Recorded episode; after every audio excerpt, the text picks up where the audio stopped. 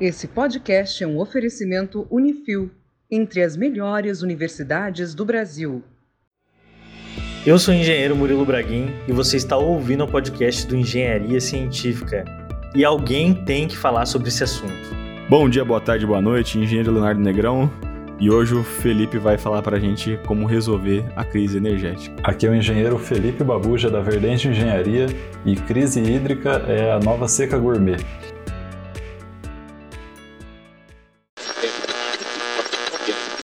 Alimentos e energia elétrica mais caros. Esses devem ser os resultados da seca que pode se prolongar até setembro em cinco estados e que levou o governo a lançar uma alerta de emergência hídrica.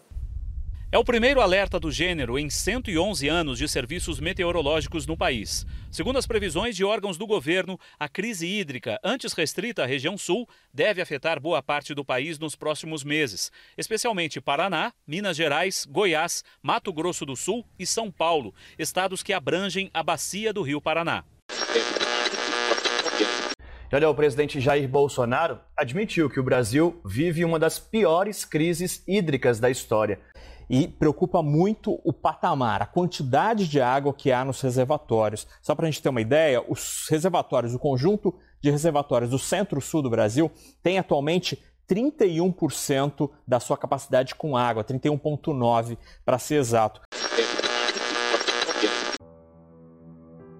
O que está acontecendo no mundo, Felipe? Fala pra gente, porque a gente está tendo a crise do Covid, aí vem uma crise econômica e agora uma crise energética? O que, que é isso? É o fim dos tempos? Isso é um capítulo da Bíblia. É? Qual que é o próximo Cavaleiro do Apocalipse para chegar aí? Até com medo do que, que vai vir pela frente, né? Mas o que está acontecendo no mundo? É, não é nada novo, né, entre aspas, é mudança climática. Pandemia, né, o novo coronavírus, ele é um novo coronavírus, já tiveram vários, né? Coronavírus. E a tendência é que, conforme aumenta a degradação ambiental, a gente tenha novos vírus. O próprio coronavírus é fruto disso. As consequências são em novos vírus, é, mudanças meteorológicas, é, como efeitos desde aumento da, da frequência de furacões e tornados, quanto secas mais severas, quanto é, enchentes, né? Chuvas mais intensas, então a distribuição das chuvas muda, não é mais tão uniforme nem tão previsível. Dois fenômenos que a gente pode citar para efeito hídrico é o El Ninho e Laninha, onde eles são é, ou aquecimento ou resfriamento do, do Oceano Pacífico, que causa uma mudança no regime de chuvas no globo inteiro, inclusive no Brasil. Então, Laninha acaba tendo efeito aqui na região sul, El Ninho acaba tendo um outro efeito. Eu acho que o El Ninho é o que esquenta, porque eu lembro que tinha uma coisa dos, das correntes marítimas lá, com os peixes também, que eles migravam de um lugar para outro. Os dois têm relação com o mesmo lugar, que é o Oceano Pacífico, ali bem perto da linha do Equador, né, Pacífico Equatorial. Agora, um esquenta, outro esfria. Não? Isso acontece todos os anos? Ou é cada tempos em tempos? São fenômenos climáticos, então é tipo um tornado. Foge da normalidade, são anomalias, né? Mas acontecem sempre ou existe um período sem algum dos dois? Existe período sem. E não é todo ano que a gente ouve falar deles, mas a intensidade com as mudanças climáticas com certeza vai aumentar, seja um ou outro, né? É, então isso que eu ia perguntar, tipo, a questão de recorrência, está ficando mais recorrente esses eventos? Sim, tá, tá ficando cada vez mais recorrente. O El Ninho é o aquecimento e o Laninha é o resfriamento. A Laninha, aqui na região sul do Brasil, ela causa seca e o El Ninho causa chuvas intensas, o que também é ruim, né? Uma reportagem de ontem. Laninha pode agravar seca no Brasil até o ano que vem. Reportagem de 7 de 6 de 2021, que é quando a gente está gravando. A seca que atinge o Brasil há vários meses ameaça o abastecimento de eletricidade do país, muito dependente de suas hidrelétricas, aumentando o custo de energia e pondo em risco a produção agrícola e a recuperação da economia. A falta de chuva nas regiões sudeste e centro-oeste do país é a pior em quase um século, e as situações não devem melhorar. O inverno é caracterizado por chuvas fracas nas regiões. No sul do Brasil, o principal culpado é o fenômeno climático Laninha, Ativo de setembro até o início de maio, o fenômeno pode retornar no final de setembro, quando normalmente começa o período de chuva. Vamos ter um ano e meio ou dois de período seco atingindo a região sul. Segundo o Wikipedia aqui, ele tá falando aqui registrado com mais intensidade, né? Teve em 889, que foi quando eu nasci, 98 a 2001 e 2007 a 2008. Parece que tá diminuindo aí o intervalo, né? Ô Felipe, mas o, o mundo ele já vive em constante mudança, né? A gente tá piorando isso? É, é isso que ele tá fazendo? Com certeza. O Acordo de Paris ele reuniu praticamente todos os países do globo, não foi à toa. Porque as mudanças climáticas não são mudanças boas são mudanças ruins, por isso que o planeta inteiro está se unindo para evitar que aconteça. E as mudanças climáticas elas têm efeitos que vão desde uso de energia, de água, qualidade do ar.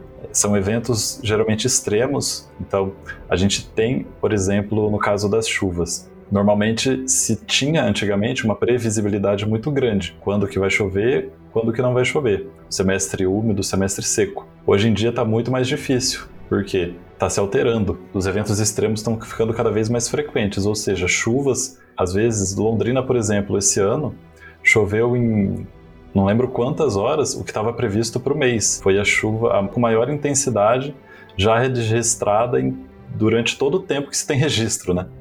Então, desde que se começou a medir, foi a maior chuva de todos os tempos, desde a década de 70, se não me engano. Então, esses eventos de ter muita chuva num curto espaço de tempo e de ter pouca chuva num grande espaço de tempo, enxurradas muito fortes e secas prolongadas, vai ficar cada vez mais frequente, não só no Brasil, na região sudeste, centro-oeste, onde está é, sendo o foco hoje do problema da crise hídrica, mas no mundo inteiro. E quando a gente pensa em seca, não é, não é nenhuma novidade. Não sei se vocês sabem a diferença entre seca e crise hídrica. A diferença é o CEP, né? Porque quando é no Nordeste é seca, quando é no Sudeste, Centro-Oeste, daí é crise hídrica. Não, não. Ele tem toda a razão. A crise hídrica é uma seca gourmet, vamos dizer assim. Né? Mas já é um problema que vem sendo enfrentado, né? não, não é nada tão recente. O que é recente é ser no sistema Sudoeste e Centro-Oeste. É, mas as condições, por exemplo, do Nordeste favorecem para isso, ou não? Questões de posição geográfica. Por exemplo, o fenômeno El Ninho, ele é o oposto do Laninha. Quando o El Ninho traz seca para a região sul, ele traz muita chuva para o Nordeste. Então, provavelmente agora a gente está tendo chuvas muito fortes lá no Nordeste. Inclusive, eu vi notícias recentes de é, enxurradas, alagamentos em Recife, cidade ficando parada. Né? E quando a gente tem o fenômeno da laninha, tem secas muito severas lá. E, e, lá também teve a questão da seca pelo uso da terra também, da, da agricultura. Tem uma dúvida que eu sempre fico: como que os, os, cientistas conseguem mensurar o que, que é possível, tipo assim, controlar pelo ser humano, e o que, que é, tipo, ah, isso aqui é, é inerente do mundo mesmo, que nem a gente tem já historicamente locais que já mudaram, né, que já foram o gelo, tá tudo congelado, depois vai, vai transformando, né? Tem a sua transformação natural. Como que eles conseguem mensurar isso? Tem, existe alguma coisa desse tipo? Aqui a gente está passando do limite, aqui daqui não. Aqui é, é, é, o, é meio que inevitável, não, não, tenho, não teria o que fazer. Sim, a mudança climática ela é, até um certo ponto, natural e ocorreria naturalmente. Só que num ritmo muito mais lento do que está acontecendo hoje. Então é algo realmente que é complexo. Não faço ideia de como fizeram né, esses estudos. Não foi uma instituição de pesquisa ou um pesquisador, o painel do, esqueci o nome, é o IPCC, que é o maior órgão de mudanças climáticas do mundo, ele é composto por especialistas e pesquisadores do mundo inteiro, das melhores faculdades do mundo, de, de Harvard, de MIT, do mundo inteiro, né? E eles concluíram que existe a probabilidade da mudança climática estar tá sendo causada pelos homens, né, pela ação antrópica, é maior do que 99%. Então, tudo indica, pelos maiores especialistas do mundo todo, que as mudanças climáticas estão ocorrendo por nossa responsabilidade, principalmente pela liberação de gases do efeito estufa, que, que a gente usa como referência o CO2. Isso é, é queima de combustível, as coisas assim? É isso, né? É, o principal é queima de combustível fóssil. Mas não só isso, né? Tem queima de combustível fóssil, tem... Tem o desmatamento da Amazônia também, não tem? Tem o desmatamento, é... mudança de uso do solo, carbono biogênico, que é também essa questão da, da, do agro, né? E também tem a questão do. Não sei nem se deve, a gente está mudando de assunto, mas é a flatulência dos bovinos, né? Que é gás metano e. É, isso aí é for real, né? É verdade. E isso, é, é muito real. Parece piada quando a gente fala, mas é, é, um problema muito real. Da última vez que eu ouvi dizer era que a vaca também arrota, né? Caraca, que, que frase colocar no podcast. que por ser ruminante ela fica soltando gases também pela boca.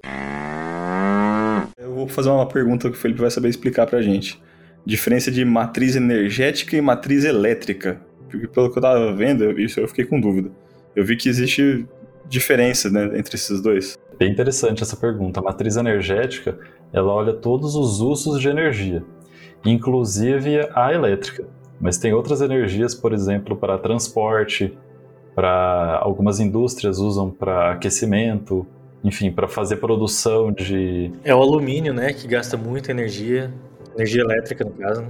Exatamente. É, no caso do alumínio, ele usa muita energia elétrica, tanto que sempre próximo a uma produção de alumínio tem uma hidrelétrica para atender a empresa de, de alumínio, de tanta energia elétrica que eles utilizam. Mas a nossa matriz energética, ela tem uma participação bem pequena da, da parte hidráulica, cerca de 12%, mais ou menos. Na matriz energética, ele está falando, tipo, olhando tudo, né? Da parte hidráulica? Como assim? Indústria. Olhando toda, tudo que a gente tem de energia. Exatamente. Entendi. Hoje a gente, a nossa matriz energética, ela é alimentada principalmente pelo petróleo e pelos seus derivados. E depois disso vem a biomassa de cana. O nosso consumidor energético bruto mesmo está no transporte. E o transporte é movido a diesel, gasolina e etanol. 50% é isso. E qual que é a nomenclatura correta para essa crise? É uma crise energética uma crise hídrica? É uma crise hídrica, que é causada pela falta de água, e que está gerando uma crise elétrica. É, porque nas notícias sai assim, crise energética do Brasil. A pior da história. Mas vai virar crise energética, porque se você não tiver água também para as plantações de cana, que, que é, sei lá, 20% da, da matriz energética, vai virar um, também um caos ali. É, um efeito dominó, né? A previsão de pouca chuva até o mês de setembro deverá causar impacto imediato na agropecuária, o que pode encarecer o preço dos alimentos. A água é um insumo para a vida e é matéria-prima em todos os segmentos da economia, principalmente na indústria e na agricultura. Além do abastecimento de água, a crise hídrica traz problemas graves para a geração de energia no país. Com menos água nos reservatórios das hidrelétricas, o sistema deverá usar mais as termoelétricas, o que irá encarecer a conta de luz. Em Foz do Iguaçu, Itaipu Binacional teve que fazer uma manobra para aumentar a vazão do Rio Paraná, onde embarcações não estão conseguindo navegar por causa do nível abaixo da média. A população pode ajudar economizando água. O governo descarta apagões, mas autorizou providências técnicas para garantir a operação segura nas hidrelétricas. Sem água, não tem energia elétrica, não tem produção de cana-de-açúcar, por consequência, aumenta o preço dos combustíveis, que aumenta o frete, que aumenta o preço dos produtos e aí gera inflação. Exato. A ponta vai ser a inflação, né? e aumento de custo, e redução do poder de compra do brasileiro e, e travamento da, do crescimento da economia. Isso é onde a gente chega lá no final. Mas o termo quando a gente pensa na matriz elétrica, daí sim, a gente é extremamente dependente das hidroelétricas, do, da fonte hidráulica. Então, a fonte hidráulica hoje ela atende a 65% da nossa demanda de energia. É a principal fonte de energia elétrica. Ela já foi maior. Então, quando a gente teve a, os apagões em 2001, a matriz hidráulica ela representava 90%. Ela atendia 90% do consumo de energia do Brasil. Então hoje é só 65%, é muito menos. Por quê? Porque ficou cada vez mais difícil criar empreendimentos de grande porte movidos a, a hidráulica. Né? Então a gente não vê mais hidroelétricas enormes quando, como a gente via antes, principalmente por questões ambientais e sociais. Porque a hidráulica ela causa um impacto muito grande em empreendimentos de grande porte. Você precisa ter grandes reservatórios, é um impacto realmente é, bem grande. E a gente teve uma inserção nessa matriz elétrica, da eólica principalmente, eólica e térmica. Então, térmica movido a gás natural, a biomassa, carvão e derivados, é, petróleo, um pouquinho de nuclear e bem timidamente a solar. A solar na nossa matriz elétrica hoje, infelizmente, ela representa um pouquinho mais de 1%. É bem ínfimo, né? A eólica, por exemplo, é quase 9%. Ô Felipe, a nuclear, que é uma que assim, ela tem um preconceito que as pessoas acho que fizeram muito caveira dela. Mas ela, bem executada, ela não é uma que assim, que ocupa pouco espaço, tem um impacto de instalação pequeno e poderia ajudar bastante? É, o problema dela é o risco, né?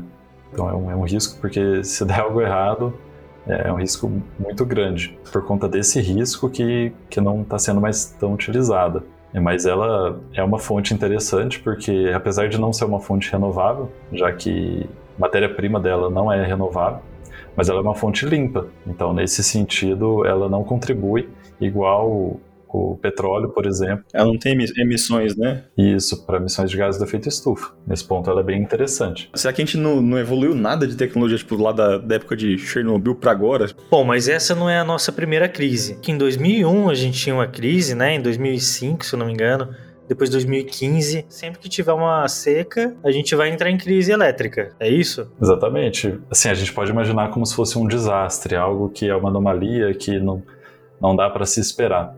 Mas não é o caso, porque é totalmente previsível que esses efeitos vão acontecer e que esse risco uma hora vai acontecer, uma hora vai, vai se consumar. Precisa ter um planejamento para, caso isso aconteça, a gente mitigar, evitar. Planejamento de curto, de médio, de longo prazo para é, mudar isso, essa situação. Não é um, uma catástrofe que ninguém esperava, né? é algo totalmente previsível e é só questão de quando. Igual você falou, em 2001, por exemplo, quando teve né, a iminência do, do apagão, depois da, que passou, as pessoas foram estudar e viram que desde 1996 já existiam relatórios é, internos do governo que já falavam que o risco de acontecer um apagão era muito grande. Só que o que acontecia é que São Pedro ajudava, né? Então contava com a sorte. E se acontecer foi, entre aspas, uma fatalidade. Será que o problema do Brasil é que ele ficou menos católico com o tempo? Felipe, eu lembro que no começo do, do governo atual tinha lá um até um estudo falando que ah, se o país crescer sei lá quantos por cento, já o sistema colapsa porque não tem energia. Eu não tava nem falando de, de questão climática, sabe? Já não, não aguentaria, tipo, se o país tivesse um PIB lá de, de tantos por cento. Se ele crescer 5%, ele não consegue, porque não tem energia suficiente para isso, para dar conta desse crescimento. Então a gente já tem um sistema que, que a gente sabe que é, que é sensível e já meio que arriscado já. Isso, é um, é um sistema que, que já trabalha com pouca folga. E essa questão de, ah, se o país crescer 5%, então precisa ter um planejamento de aumentar a oferta de energia pensando na demanda. Hoje a gente está numa situação de retomada da economia.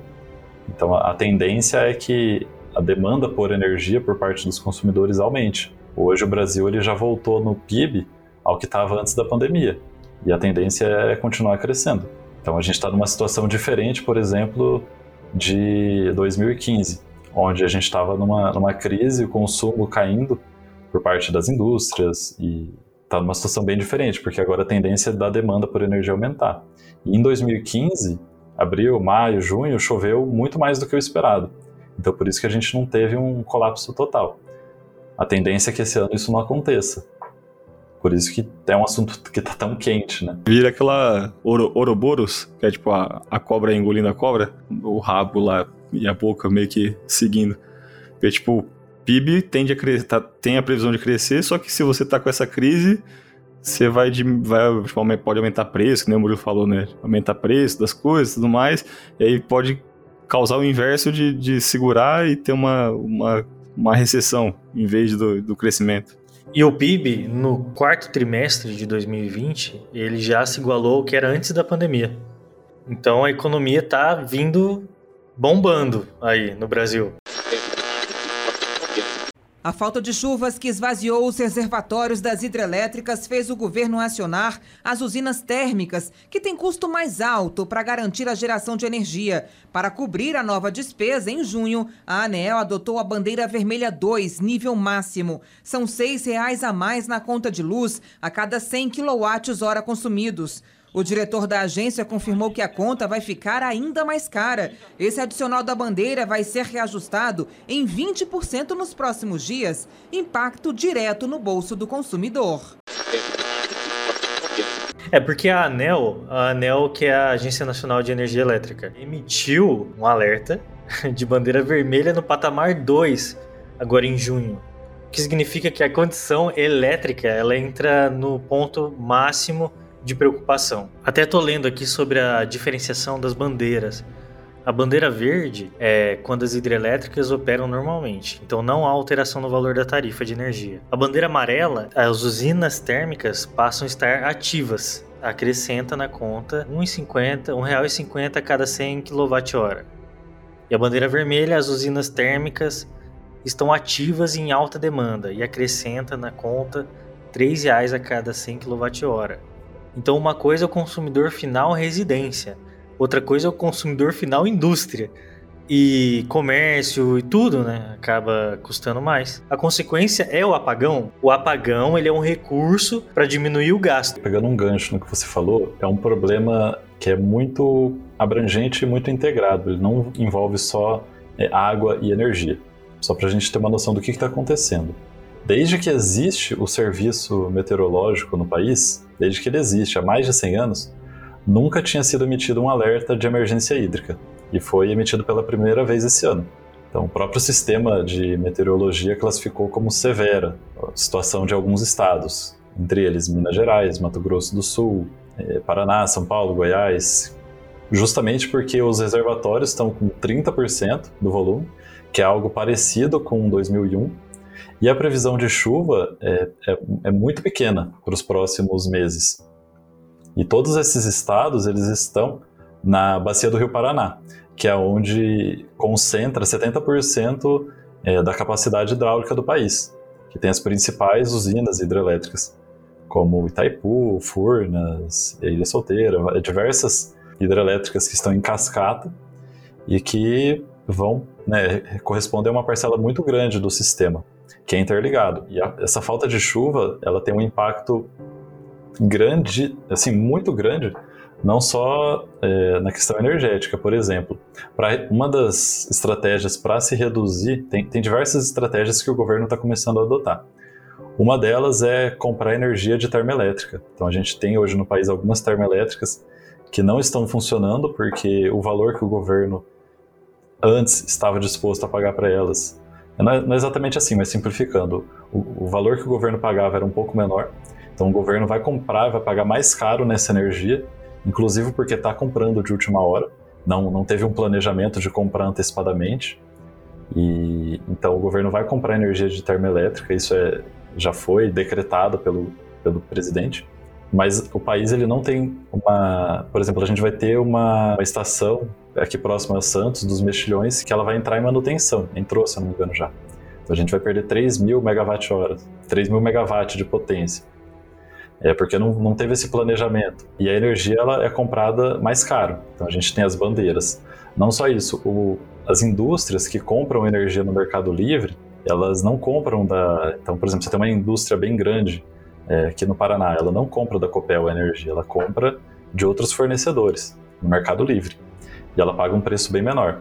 Agora, o preço da energia no Mercado Livre, que era no ano passado, até no começo desse ano, 175, 190, reais o megawatt-hora, ele já subiu para quase 500 reais. Todo mundo está falando que vai chegar no teto, porque tem um teto que não pode passar por regulamentação, que é de quase 584 reais. Então as indústrias vão começar a pagar mais caro na energia.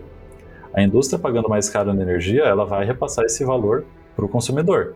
A soja vai ficar mais cara, a carne vai ficar mais cara, o aço vai ficar mais caro, é, qualquer produto industrializado vai ficar mais caro, não adianta. É, então, assim, de 175 para 584 é mais que três vezes, né? Imagina subir mais que três vezes a conta de energia de uma siderúrgica. É muita coisa, né? Prepara os indicadores lá para atualizar, hein, Murilo? Aí o pessoal vai virar e falar assim: ah, mas porque esse povo, o pessoal do aço aí, eles querem aumentando o preço aí pra caramba. Tá roubando o povo. o pessoal reclamando ah, que a indústria vai ficar aumentando o preço. Exatamente, você vai apagar a fogueira com álcool, né? Porque o problema que está causando são as mudanças climáticas. Você vai lá e liga a termoelétrica para resolver o problema. Aí se esquenta mais ainda a atmosfera, aí chove menos ainda.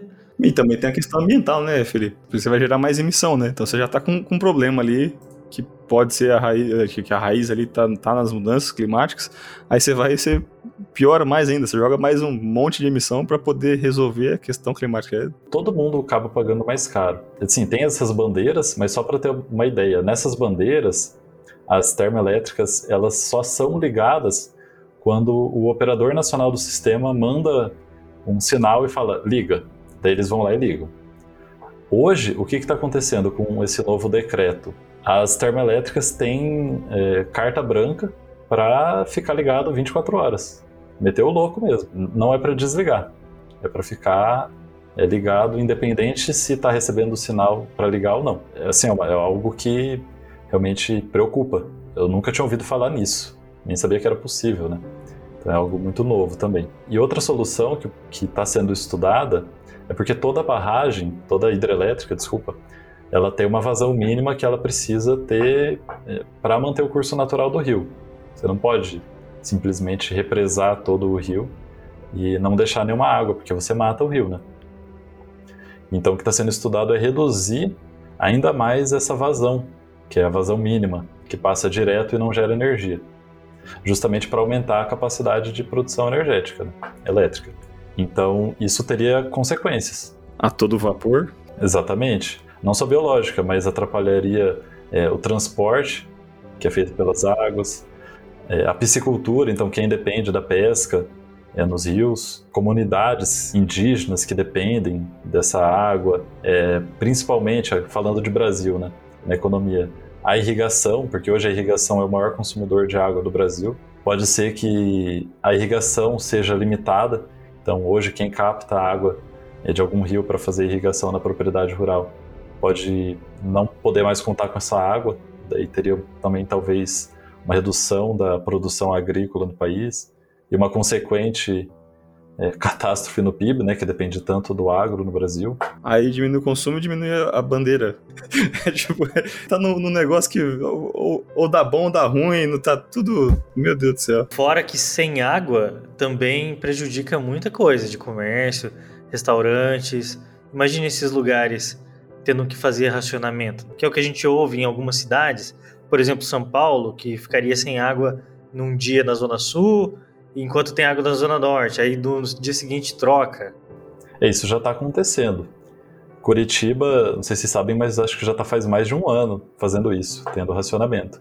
É, isso já acontece, né? não seria uma novidade. Talvez aumentaria a, a frequência de fazer isso e os locais, né? Que não é feito em todo o Brasil. Mas hoje o grande consumidor de água é a irrigação para a agricultura e decentação animal, né, que é água lá para o gado, não só gado, né, mas para os animais tomarem. Então hoje é o maior consumidor de água do país e é algo que a economia do país acaba dependendo disso. E dificilmente seria uma medida que, que a gente veria da, da presidência da República que tem um, um alinhamento bem próximo né, de, desse setor. É algo bem improvável de acontecer. Existe hoje um comitê de crise ativo pelo Bolsonaro? Mas a gente sabe que não vai dar em nada. Né? Isso aí. Cara. Uma coisa que, que, eu, que eu descobri com essa crise, que não me ensinaram na faculdade, foi que as hidrelétricas têm uma vida útil. Eu não tinha, eu não tinha essa consciência.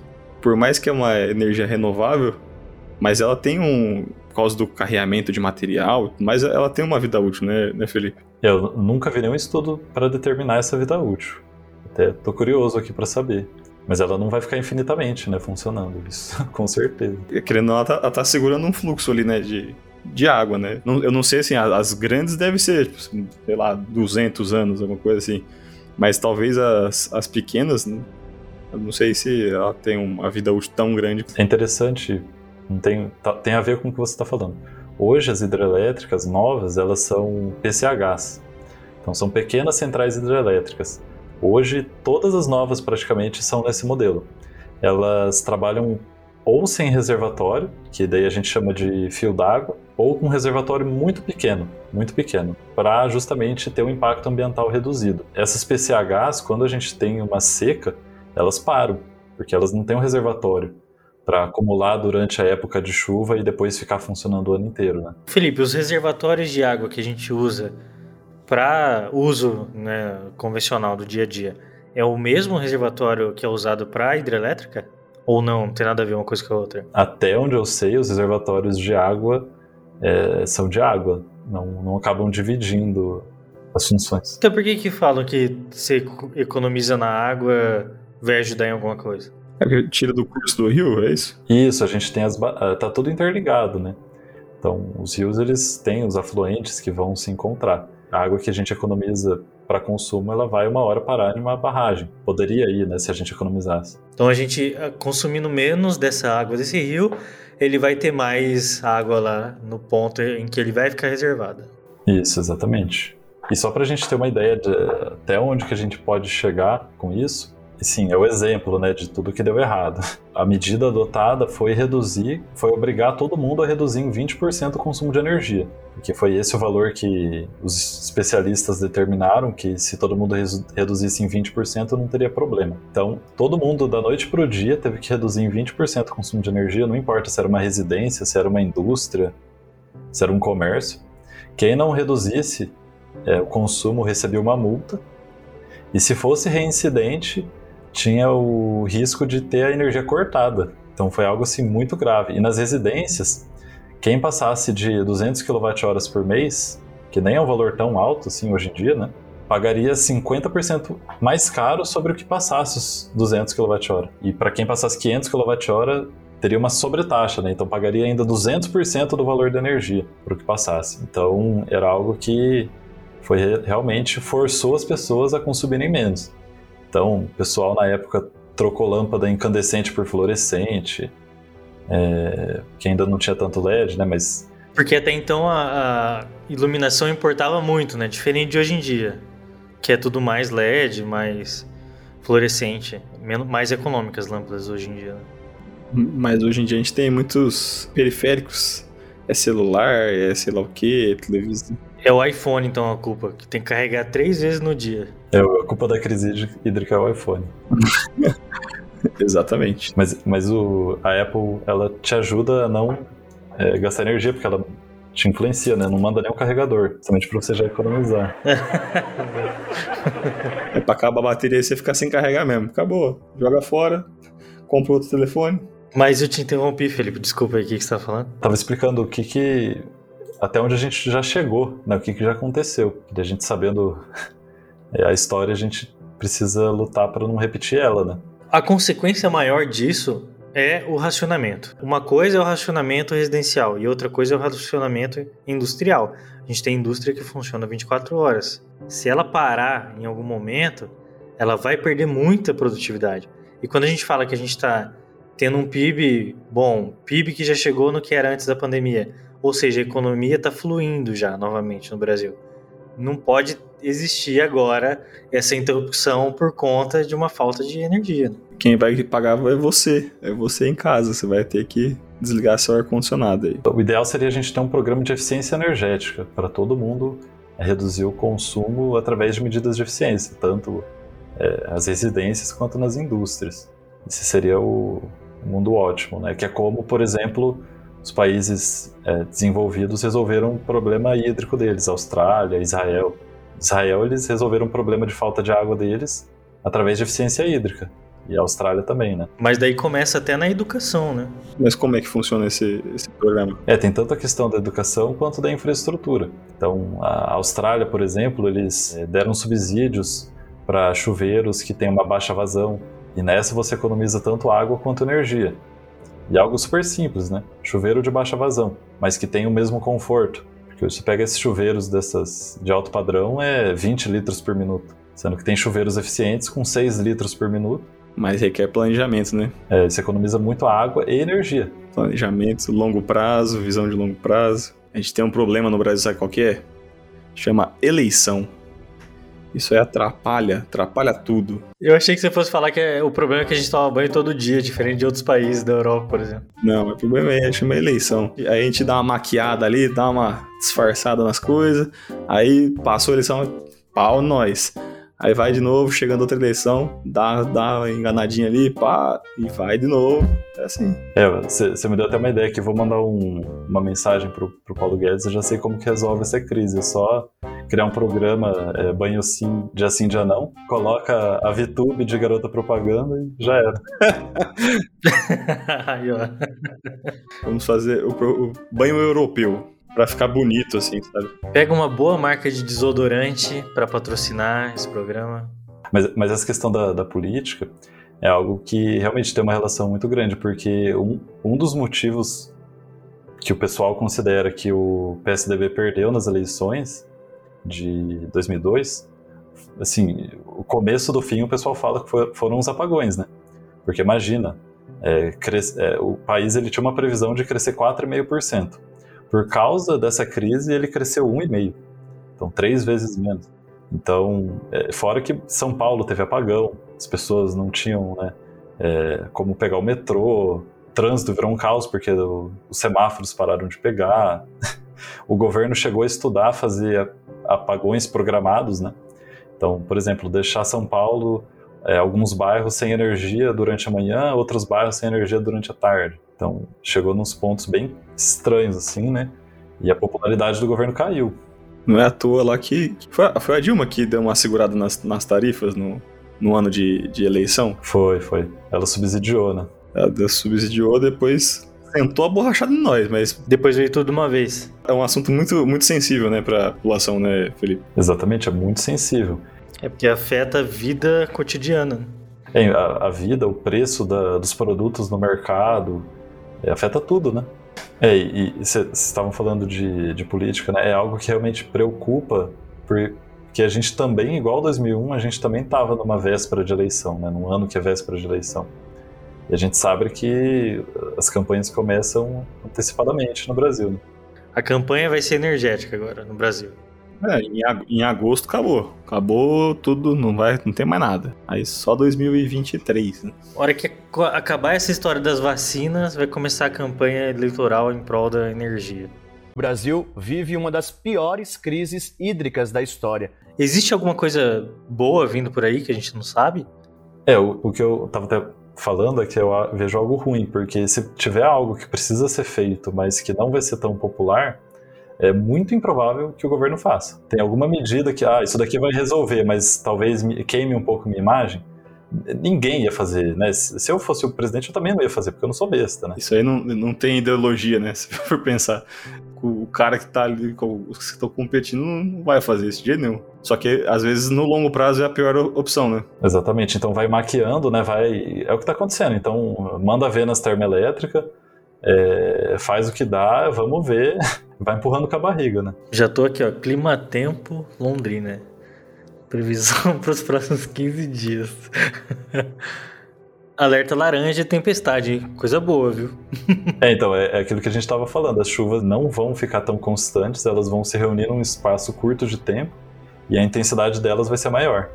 Então você vai ter menos dias com chuva, só quando chover vai chover muito. Isso é, isso é bom para abastecer bacias ou não? Tipo, é, é melhor que tenha uma chuva mais espaçada e, e ao longo do tempo. Eu não, não tenho ideia. É, eu, eu, imagino que. Assim, nunca parei de pensar nisso, mas eu imagino que não faz tanta diferença e que seja até melhor para encher, né? Talvez a qualidade da água não fique tão boa, porque você tem bastante erosão com essas chuvas, né? Como ela é muito, muito intensa, ela carrega muito material para. É, e, e, assim, você tem é um volume menor de água, né? Quando isso acontece. Tem muita variável nessa equação. E tá tudo conectado. Esse é o grande problema, né? Porque se afeta uma coisa, é um efeito dominó até chegar na gente e, e, ferrou. Não, e são variáveis interdisciplinares, se você for pensar, né? Porque tem o, a gente falou de PIB, a gente falou de questão de emissão da, do meio ambiente, tem a questão do, do até das das indústrias, de putz, é tudo, é tudo. Assim, quando a gente começa a falar disso, fica até um clima meio pesado, parece que a gente tá às vezes tentando entender Dark, né? Porque tá tudo conectado e. Nossa, porque aconteceu 33 anos antes, vai acontecer nos próximos 33. É isso aí, é Dark mesmo. Não, e outra coisa, eu tenho o, meu telefone cadastrado na Defesa Civil, né?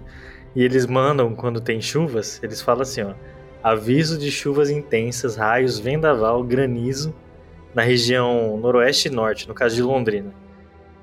Proteja-se um local seguro. Eles mandam assim. Agora eu não vou nem ficar mais alarmado com essa mensagenzinha que chega, eu vou ficar feliz. O legal é que a gente chegou na conclusão de que é isso aí, né? Teve uma coisa que a gente não, não acabou comentando, que também tem uma relação muito forte, que é o desmatamento na Amazônia. Porque a gente, o que abastece o, o sudeste, o centro-oeste, são os rios voadores, que são as nuvens que são, é, entre aspas, construídas né, na Amazônia, e elas vêm até o sudeste e centro-oeste, e daí chove. É o subsistema que representa 70% da nossa capacidade hídrica. Então, quando a gente tem seca, quando a gente tem desmatamento, queimada na Amazônia, a gente reduz a quantidade de, de água que vem através das nuvens para esse subsistema. Não é algo que a tendência é acontecer um ano sim, um ano não, como o El Ninho, né, a Laninha. É algo que a tendência é só ir piorando, né? É algo catastrófico, perene. Existe um podcast muito bom sobre isso, lá do Alô Ciência, chama Rios Voadores mesmo. É um assunto bem completo, eles falam lá e realmente é preocupante e bem interessante esse tema e tem tudo a ver com o nosso aqui de hoje. Mas... Cara, legal, Felipe. Nossa, foi muito esclarecedor. Gostei demais desse tema. Nosso comitê de crise aqui da engenharia científica. é. Agora vou fazer uma pergunta capciosa pro Felipe. Final, pergunta final. Qual que é a solução, Felipe? Não, velho, faz isso não. Não tem solução. se eu soubesse, né, mano? Soubesse, era ministro. Mas assim, eu queria responder essa pergunta, eu achei legal. Sério, eu quero. Ai, cara, não tem jeito. Eu, eu, eu dei uma enrolada aqui para ir pensando. Mas tem, tem, assim, tem muitas coisas que podem ser feitas. É, obviamente, a principal é trabalhar para reduzir a emissão de gás de efeito estufa, e é um esforço global. Então, é algo realmente muito importante e que depende de todo mundo. Não é algo que, que, que só eu fazer vai resolver. Todo mundo precisa fazer. Se depender de todo mundo. Se depender de você e do seu vizinho, vai ter dengue, cara. O brasileiro é assim, mano. É, no, se é no Brasil, imagina no mundo, né? Se nem a dengue a gente consegue resolver, imagina a mudança climática. A dengue só vai acabar o dia que, sei lá, a gente inventar algum bicho que come só um mosquito da dengue, sabe? É, vai comer a gente também, porque a gente vai fazer uma coisa que vai perder o controle. Mas se depender do brasileiro, cara, da força unida, meu, já era, sério mesmo. Você conhece a história da, da crise das cobras na, na, na Índia?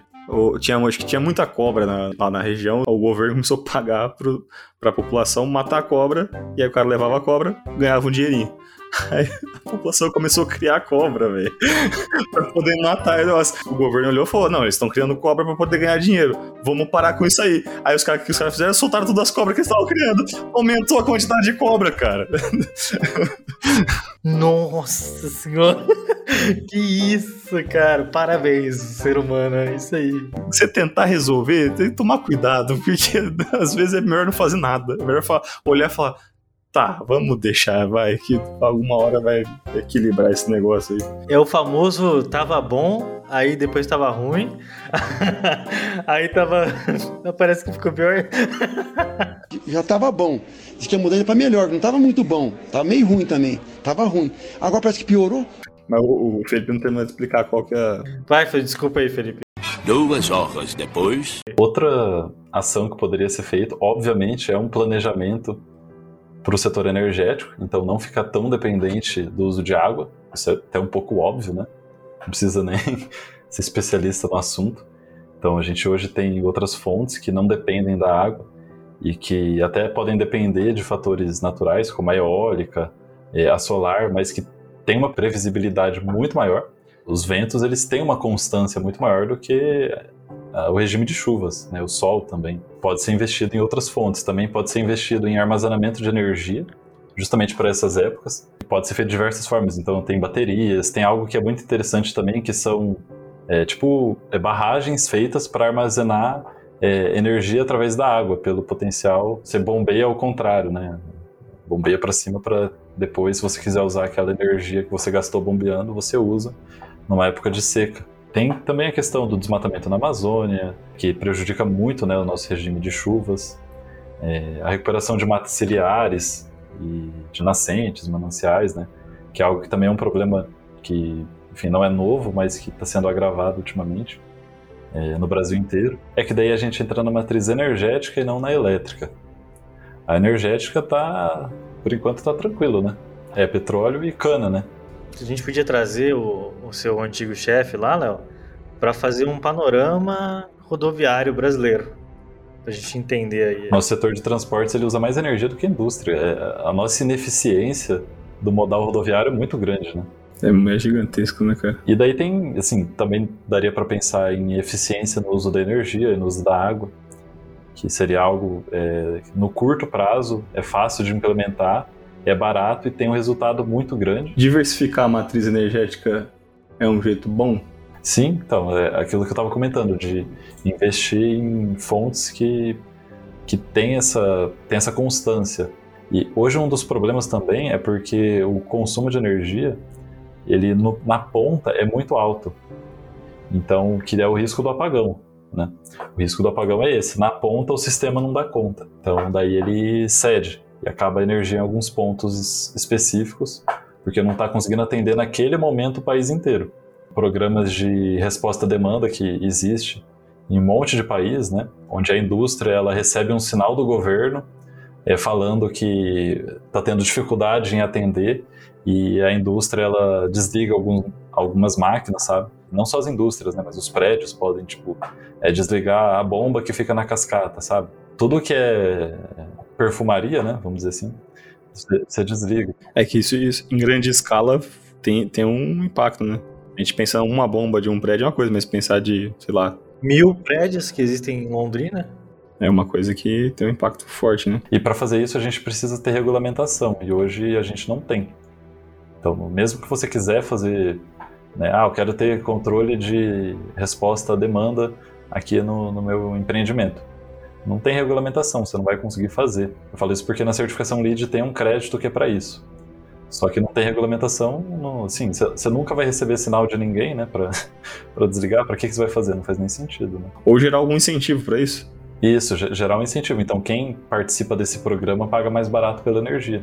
Daí justifica o investimento, né? Tem meios, né? Só que você tem que organizar, tem que estruturar para poder conseguir fazer ele funcionar, né? É, não, não é só sair fazendo, né? É, assim, lá fora já existe, né? Um monte de lugar tem isso.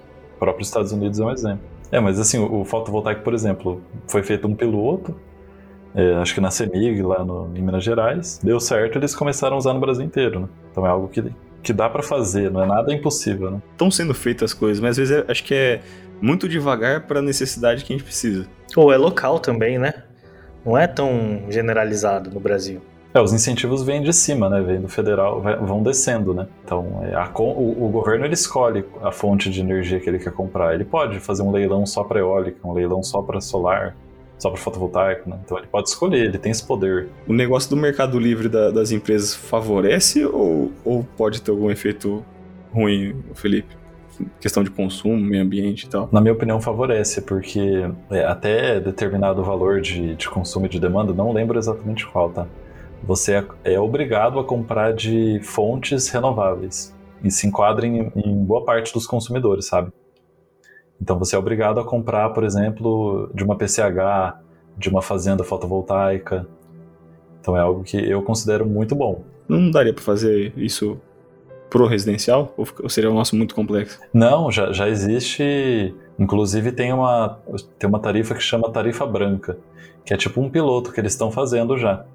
Mas existe um, um cronograma e na, nessa década ainda provavelmente as residências já vão poder escolher de quem elas compram energia.